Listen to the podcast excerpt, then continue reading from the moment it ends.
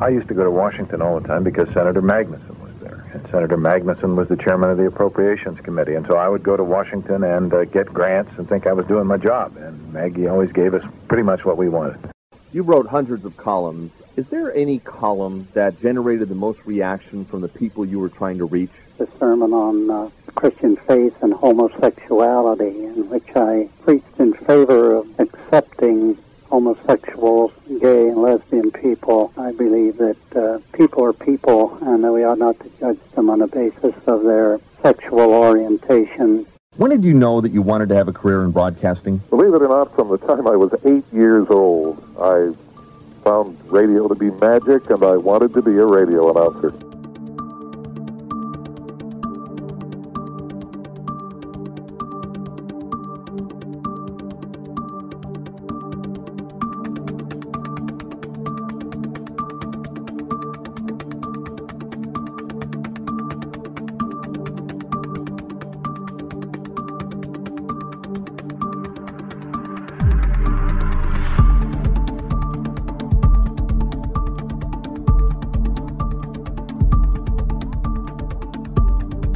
That's former Seattle Mayor Charles Royer, the late Reverend Dale Turner of the University Congregational Church, and the late Seattle radio legend Jim French from interviews I had with each of them around 20 years ago.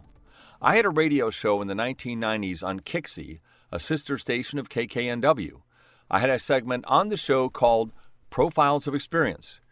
If you were living in the Seattle area the last quarter century of the 20th century, you would be very familiar with those names. The segment was sponsored by US West, and again, if you lived in Seattle at that time, US West was one of seven regional Bells operating companies that was created after the breakup of AT&T. Welcome to this edition to Voices of Experience. My name is Paul Casey, your host and producer. Charles Royer, mayor of Seattle from 1978 to 1990, this interview took place when he was out of office for about six years. Prior to that, he was a news analyst and commentator for King TV. He was the only Seattle mayor in history to be elected three terms. To put that in perspective, three out of the last five mayors of Seattle have served only one term. I'm not very religious, but I read the Reverend Dale Turner's column in the Seattle Times religiously. He wrote from the heart and the brain and possessed a great deal of common sense. He also was a profile in courage, stepping up very early on for the cause of equal rights for gays, his most controversial stand of his career. He talks about this during this interview. Jim French was an institution on KIRO radio from 1959 to the late 1980s, early 90s. He later began production of Imagination Theater, his syndicated programs are broadcast in over 120 radio stations in the United States and Canada. I also will play an edited version of New Rules from HBO's Real Time with Bill Maher, which airs on Friday nights. My interview with former Seattle Mayor Charles Royer coming up in just a moment. You're listening to Voices of Experience with Paul Casey. Visit voicesofexperience.com and take a five minute self employment quiz. That's voicesofexperience.com. The higher you score on the quiz, the higher your prospects for success. One more time, visit voicesofexperience.com. All one word. I had the opportunity to visit with Charles Royer last week to ask him to reflect on his years in office since he has been away from the political arena. Today is the first of a two-part series on Mr. Royer's reflections.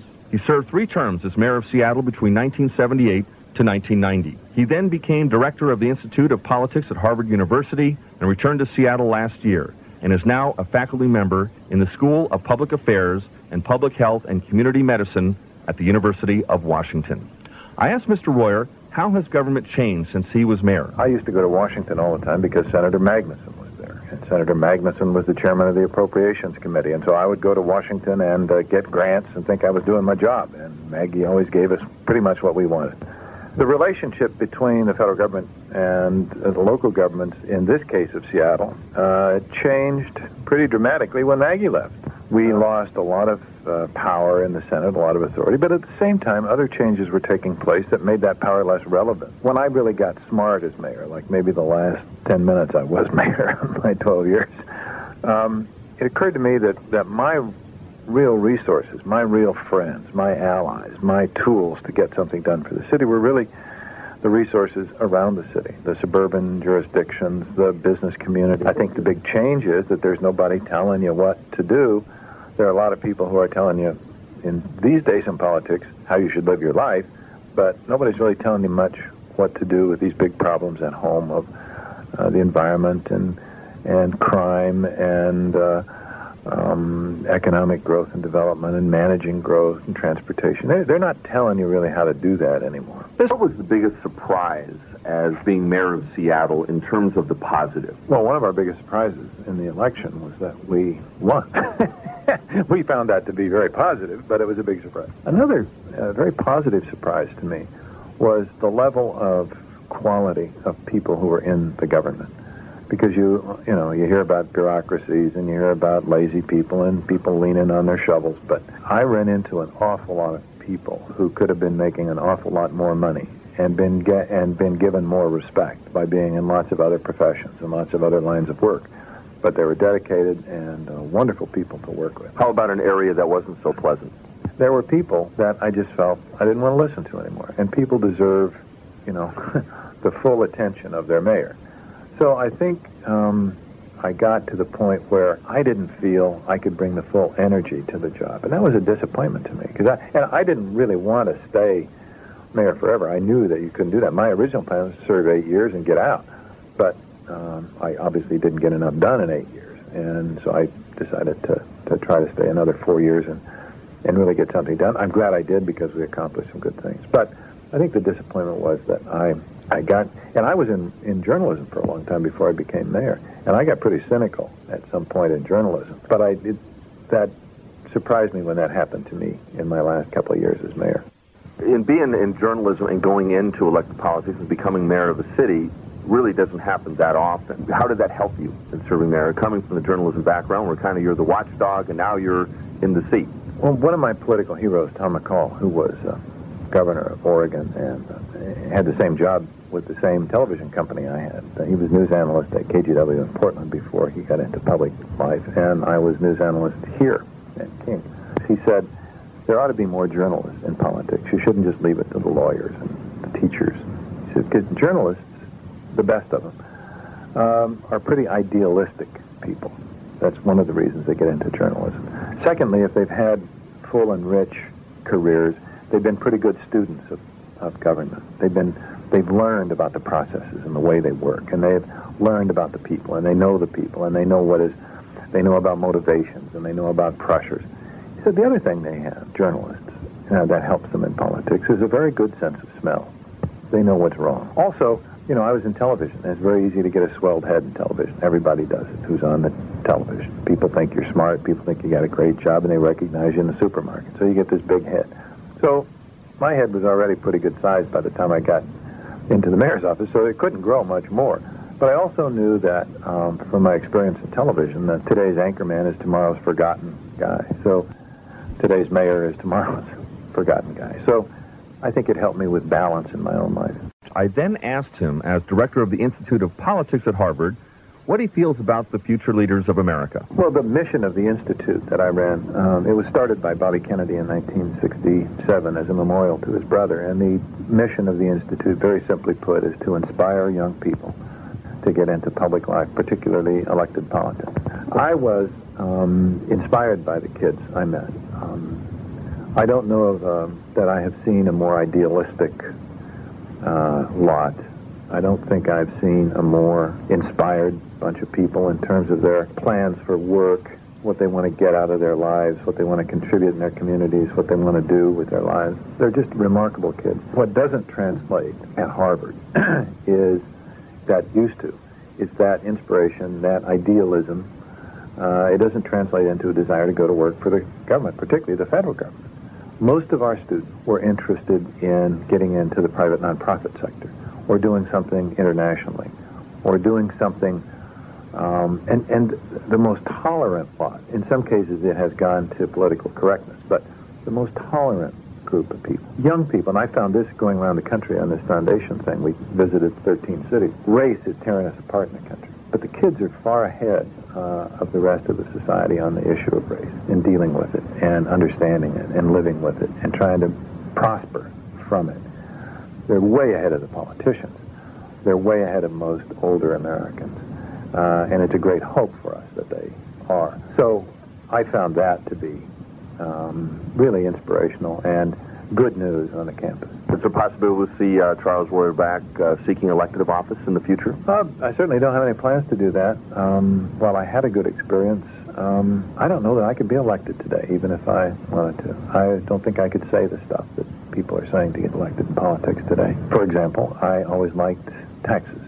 Uh, I always thought the government was a positive instrument. I always thought it was there to be used by people uh, in a competition uh, for ideas of how to use it. Those aren't the issues that people are talking about today. Um, so I just don't. There's just not the.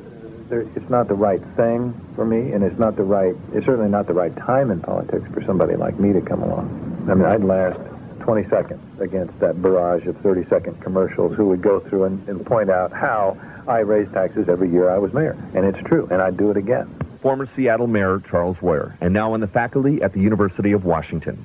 I would like to thank Mr. Royer for sharing his insights over the last couple of weeks on U.S. West Profiles of Experience.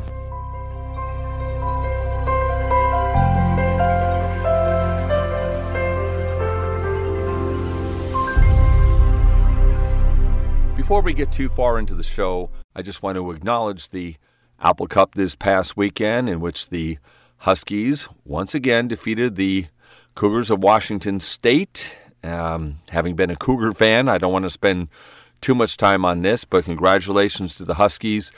They will be playing for the Pac 12 championship this weekend. If they win, they will go on to the Rose Bowl. And the Cougars will have to wait till Sunday to see what bowl they will play in. And hopefully it will be a prestigious bowl. And I think it will be maybe the Alamo Bowl or the Fiesta Bowl. Either of those would be great, and I think Cougar fans would be very happy about that. But for Washington State, it was quite a season, and it's not over, but uh, it was a great run. Started out in a very tragic manner in the early part of this year, a 10 and 2 record. They have nothing to be ashamed about. So, with that, let's get to my interview that I had 20 years ago with the Reverend Dale Turner. The retired Reverend Dale Turner pastor for over 50 years, of which he spent 24 of those years at the University Congregational Church, is our guest this morning on U.S. West Profiles of Experience. Reverend Turner is well known for his writings and teachings for people of all denominations. Uh, Reverend Turner, what attracted you to your profession? Well, I uh, planned at the outset of my life, early years, to become an athletic coach, and I studied all through uh, college to that end, getting a major in physical education, but uh, I somehow felt called to the ministry reluctantly, though, because I was uh, shy. I hated to uh, express my opinions publicly, but I wrestled with these problems and decided to go to Yale Divinity School. Went to a church in Lansing, Michigan, worked as a youth leader, and then also coached football in a high school there. Then I moved to Grand Rapids, Michigan, and uh, worked with young people and uh, coached in a junior college. Then decided that we lost so many games, I better go into the ministry. What brought you out to Seattle originally?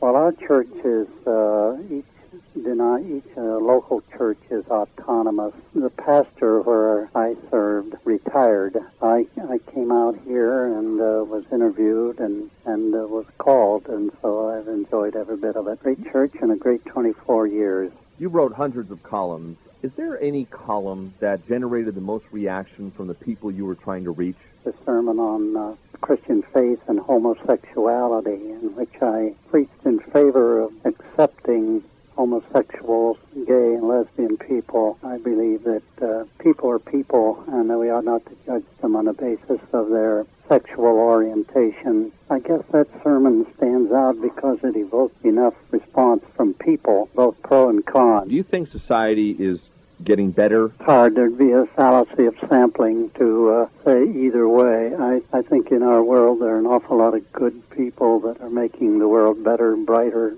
more loving. But uh, obviously, one needs only to read the papers to uh, know there are a lot of rascals still loose in the world. If you could change anything, though, with the snap of a finger, what would that be? Well, I would uh, change racism. I, I think it's deeply embedded in in the human nature to. Uh, well, uh, we we hear preaching that all people are created equal, but uh, we see more black people in prisons and uh, and less uh, lesser opportunities of national leadership. And uh, I say the thing that I would work on most is uh, helping people see that people are people, regardless of the color of their skin, their nationality, or anything else, whether they're male or female. That people are people and ought to be treated as people, and that's the thing I I hope to keep working on. The retired Reverend Dale Turner of the University Congregational Church.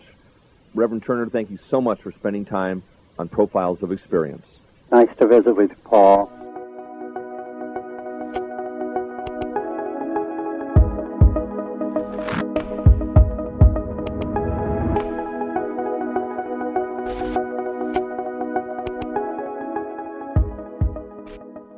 You're listening to Voices of Experience with Paul Casey.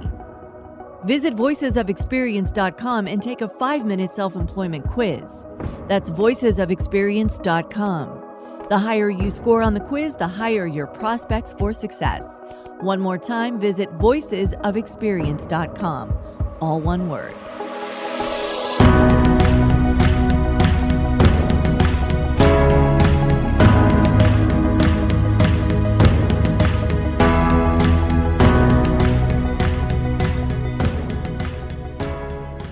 Jim French became a fixture on Seattle radio the year Dwight D. Eisenhower was elected to his first term as president. Jim's award-winning KIRO Mystery Playhouse is still heard on KIRO Saturday and Sunday nights between 9 and 10 p.m. Good morning, Jim, and welcome to Profiles of Experience. When did you know that you wanted to have a career in broadcasting? Believe it or not, from the time I was eight years old, I found radio to be magic, and I wanted to be a radio announcer. Did you have a particular personality that inspired you? Uh, not at that early age. Later on, a disc jockey at a local station in Pasadena, California, became my mentor, and I unconsciously copied every mannerism he had until the rest of the announcers on the staff began to rib him and me. But uh, he was such a help to me, and I guess that I naturally copied him. What um, criteria, Jim, do you use when deciding on who is going to be a guest on your show? I've always felt that it had to be somebody with some relevance to local topics or national topics that were in the news, or it had to be a major personality. That ruled out first-time authors of novels and so forth. What then makes a successful interview generally, and do you have a couple of favorite interviews that you could share with the audience specifically? What makes a successful interview is one in which the interviewee tells a story. And as far as a favorite interview, I've had many. Uh, it's hard to pin down one that would be a, a, special favorite of mine. Do you like the direction that radio is headed now? Well, tell me what direction radio is headed, and I'll tell you whether I like it. Well, how about talk radio, consolidation of stations? Well, talk radio is is no longer a direction; it's a destination, and people are beginning to defect from talk radio little by little. And as that shatters, as does every fad, every trend finally disintegrates in favor of some other direction uh, I don't know where it's going. As far as uh, the consolidation of stations is concerned, I think this is a bad thing. Simply because I think that it gives too much latitude, too much possibility of control of the media in the hands of one organization. What are the career opportunities were you interested in pursuing if it wasn't radio? Well, at the outset, none. I'll I will say that I considered uh, three other things. One was music. I'm a pianist. Uh, the another one was uh, automotive styling. I, automotive styling. Yeah, I was offered a job in Detroit by the Chrysler Corporation back in the 1950s, and I had to make a major decision as to whether I wanted to quit radio and go back there for about the same money I was making here or pursue radio, and I'm glad I stayed with radio. Just uh, one final question, Jim. Are you optimistic about the future of this country? Certainly. Certainly. I, I have a lot of faith in the uh, basic common sense of individuals. You see, the basic ordinary person never captures a headline, doesn't get in the news. It's common sense that will run the country. Jim French, thank you very much for spending time in Profiles of Experience. You're welcome.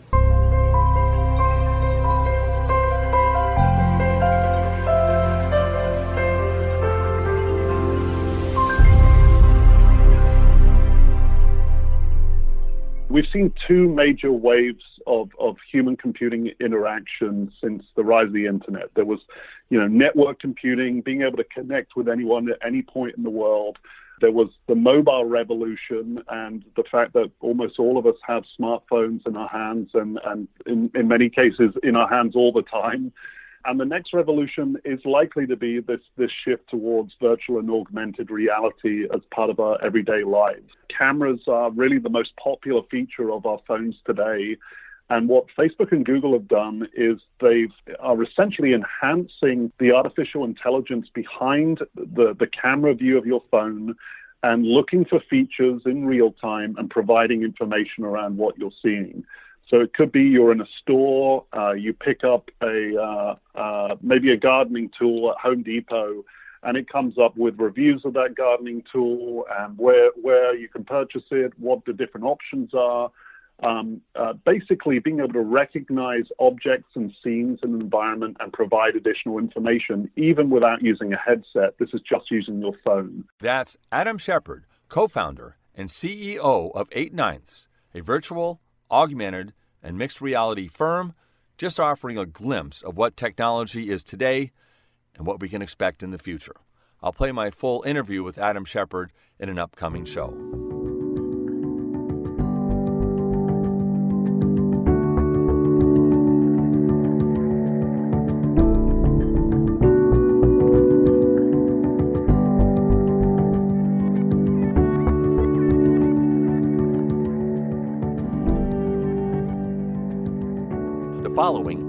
Segment of New Rules, which airs on HBO Friday nights on Real Time with Bill Maher. This particular segment addresses hypocrisy and religion. And finally, new rule now that we know that the least godly man in the world is immensely popular with evangelicals, we need no more evidence that religion is antiquated and dangerous. This October 3rd, I can't believe it, is the 10th anniversary of when my movie Religulous opened in theaters. You. In 2008. That is the theaters that would show it. Many would not. We've come a long way. Back then, only 16% of Americans identified as non religious. Now it's 26%. You're welcome. Yes, the fastest growing religion in America is no religion at all. Atheism is booming. Praise Jesus. now, I learned making Religulous that every time you blame religion for so much of the world's misery, religious people say, But Bill, the godless cultures like Hitler's Germany and Stalin's Russia and Mao's China were the worst, and they had no religion. But here's the thing about Nazism, Maoism, and Stalinism those were religions, state religions. These dictators didn't get rid of God because they hated religion, they get rid of God because they hated competition. Mm. Yep.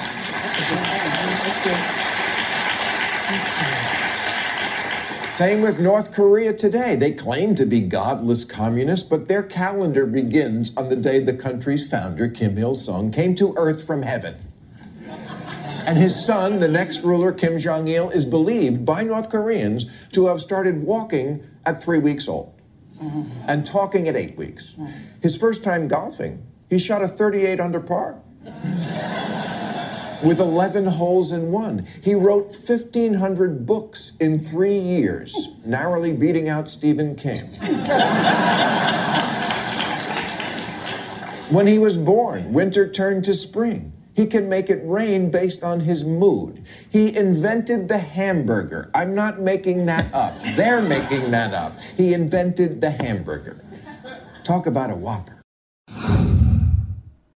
The reason Trump has an easy sell with evangelicals is because they're hardwired to put faith over reason. Mm. Plus, Trump is the spitting image of the religious con men they grew up with on TV. Mm. He's got Jim Bakker's hair and Tammy Faye's makeup. He's immune to sex scandals. He had a sham university. He doesn't pay taxes. He personifies that prosperity gospel bullshit they all spin. Yes, the more money I have, the happier you are. That's Trump. The private planes, the traveling salvation show, the home that looks like the Sistine Chapel, including a crying statue, Melania. That's Bill Maher with an edited version of New Rules, which airs on HBO's Real Time with Bill Maher on Friday nights.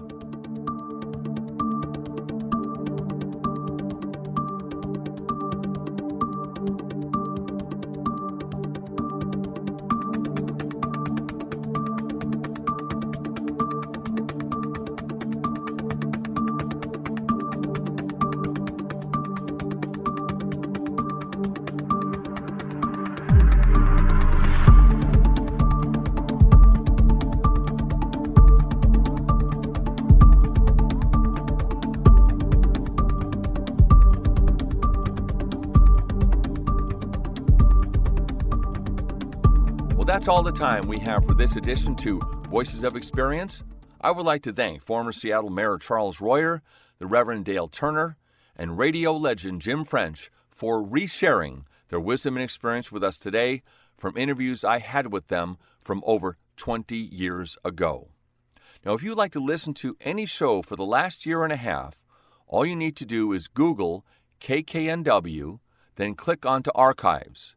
At the bottom of the page, click on to Voices of Experience, and you have arrived at the right place. You can listen to past interviews that include former host of NPR's All Things Considered, Robert Siegel, and the first elected transgender official in the history of California, Lisa Middleton, and a recent show about homelessness that included a visit to the Bread of Life mission in Seattle's Pioneer Square, and also the first American to climb Mount Everest, West Seattle's Jim Whittaker, and Chicken Soup for the Soul author and entrepreneur Mark Victor Hansen, all true voices of experience.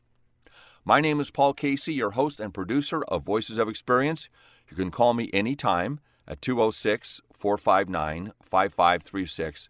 That's 206 459 5536. We can discuss anything about the show. If you have ideas for future programs or maybe want to be a guest, let me know. Again, that number 206 459 5536.